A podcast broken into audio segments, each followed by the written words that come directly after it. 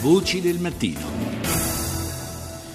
Ancora buongiorno da Paolo Salerno, sono le 6.38 minuti e 40 secondi, seconda parte di Voci del Mattino dedicata inizialmente al, a un tema che è quello della eh, criminalità e della violenza minorile, in particolare al fenomeno delle baby gang. Ne parliamo con la nostra ospite che è la dirigente dell'ufficio studi e ricerca del Dipartimento per la giustizia minorile, Isabella Mastropasqua. Buongiorno. Buongiorno. In questi giorni in redazione la nostra Rita Pedizzi ha fatto una piccola ricerca andando a ritroso dall'inizio dell'anno e ci siamo resi conto eh, di quanto le notizie di colpi messi a segno da baby gang cosiddette, insomma da, da gruppi di minorenni che si organizzano per eh, compiere reati di varia natura, di varia gravità, eh, abbiano una cadenza veramente impressionante e una diffusione sul territorio nazionale altrettanto significativa. Roma, Napoli, Venezia, Catania, Reggio Emilia, Lecco, Prato, Luca, provincia di Milano, sono eh, queste solo, ripeto, da, eh, dall'inizio di gennaio eh, alcune delle zone, delle città eh, che sono state interessate da questo fenomeno. Io come prima cosa le chiedo di aiutarci a tracciare un po' i contorni di questo fenomeno in Italia. Certamente, guardi, eh, vent'anni fa quando si parlava di adolescenza si citava un libro mh, mm, molto famoso che la definiva l'età dell'oro.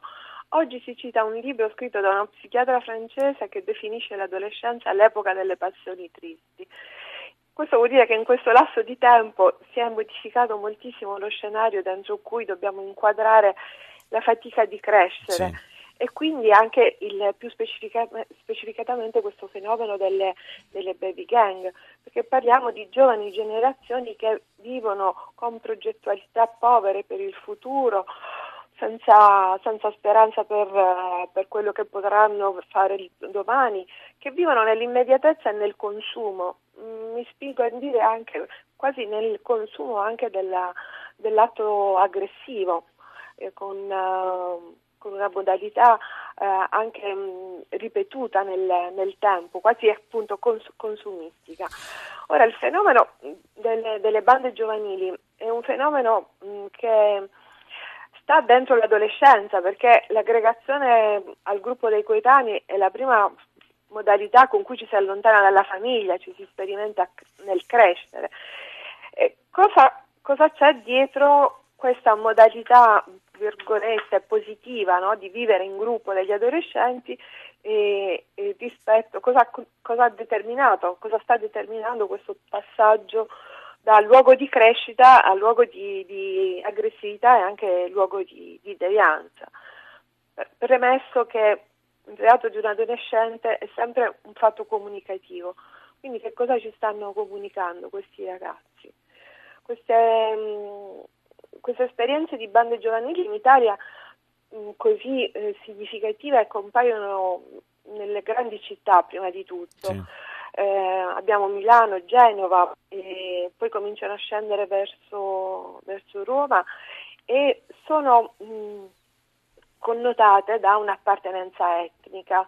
Quindi le prime forme in Italia mh, mm, sono le cosiddette bande, le pandillas latine, a Milano solo oggi se ne contano 15, 15 tipologie, hanno un'appartenenza. Fra l'altro eh, spesso in conflitto tra di loro. In conflitto tra di loro eh, perché marcano il territorio. Queste bande giovanili sono mh, la necessità di eh, ri, ricostituirsi, essendo prevalentemente eh, composte da ragazzi sudamericani, un'identità nel momento in cui molto spesso vivono in un paese che non conoscono e, e, e che sa, e hanno lasciato no, una propria cultura, quindi sono mh, mm, sono bande di condivisione, ecco, per Ma... quanto possa sembrare strano. No, no, no, eh beh, non è neanche così strano, insomma, spesso fenomeni di, anche di criminalità organizzata storicamente, certo, noi, noi, ne sappiamo certo. qualche cosa come italiani, sì. nascono esatto. proprio anche da questa esigenza in, in qualche modo di, di, eh, di preservare l'unità della, della comunità etnica o, o, nazionale, un senso sì, d'appartenenza sì. evidentemente interpretato in modo deteriore. Non sempre però e queste, no. queste, bande sono di questa matrice? No.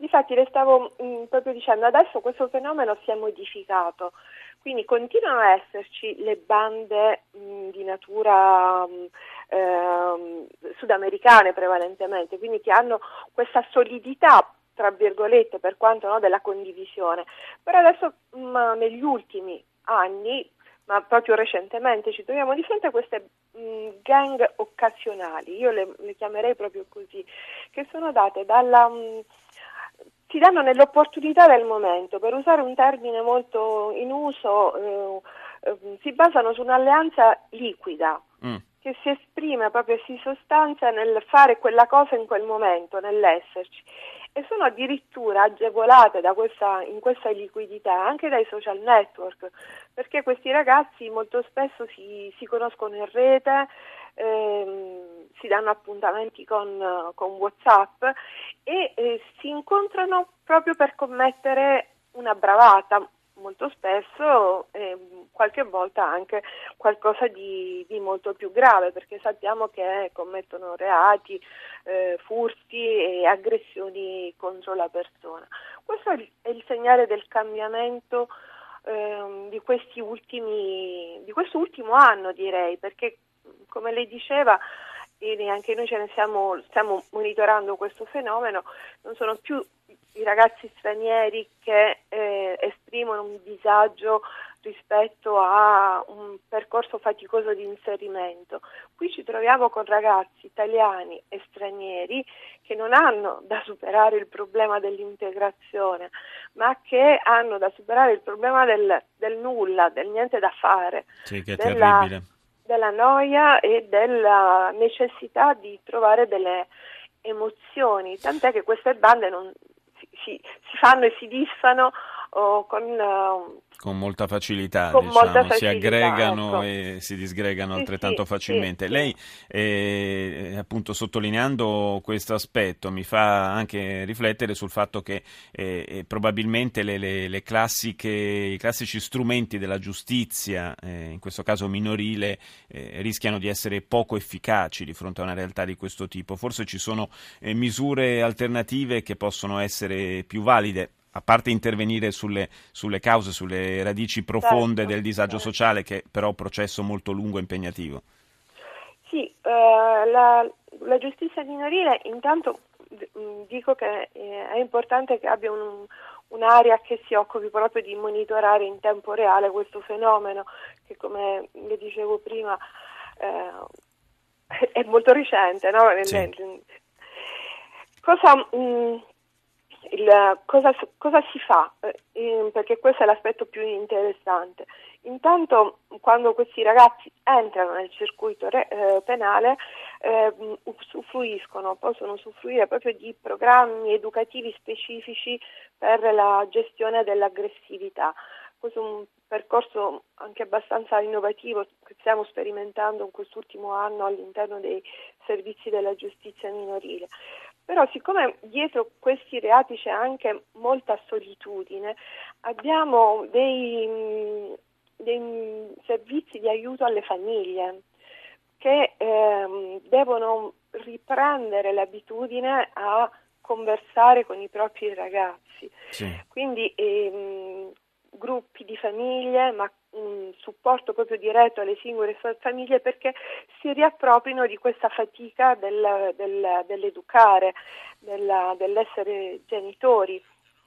Questi sono uh, i momenti più salienti ecco, di questo percorso della giustizia minorile, um, ma con questi ragazzi abbiamo anche dei laboratori di educazione al sentimento perché c'è anche la fatica di riconoscere l'altro, soprattutto nei reati in rete o, o quando ci, c'è questa modalità di conoscersi in rete, si pensa proprio che poi la realtà sia come un film, che insomma incontrarsi, fare un, un, o commettere un reato, o picchiare un barbone o una prostituta, in realtà non comporti grande dolore, grande sofferenza. Sì, quindi in qualche modo insomma, un, eh, bisogna trovare una maniera di riportarli alla realtà eh, che, che, a volte sfugge eh, davvero anche alla mente degli adolescenti. Io ringrazio Isabella Mastropasqua, dirigente dell'ufficio studi e ricerca del Dipartimento per la giustizia minorile, per essere stata nostra ospite.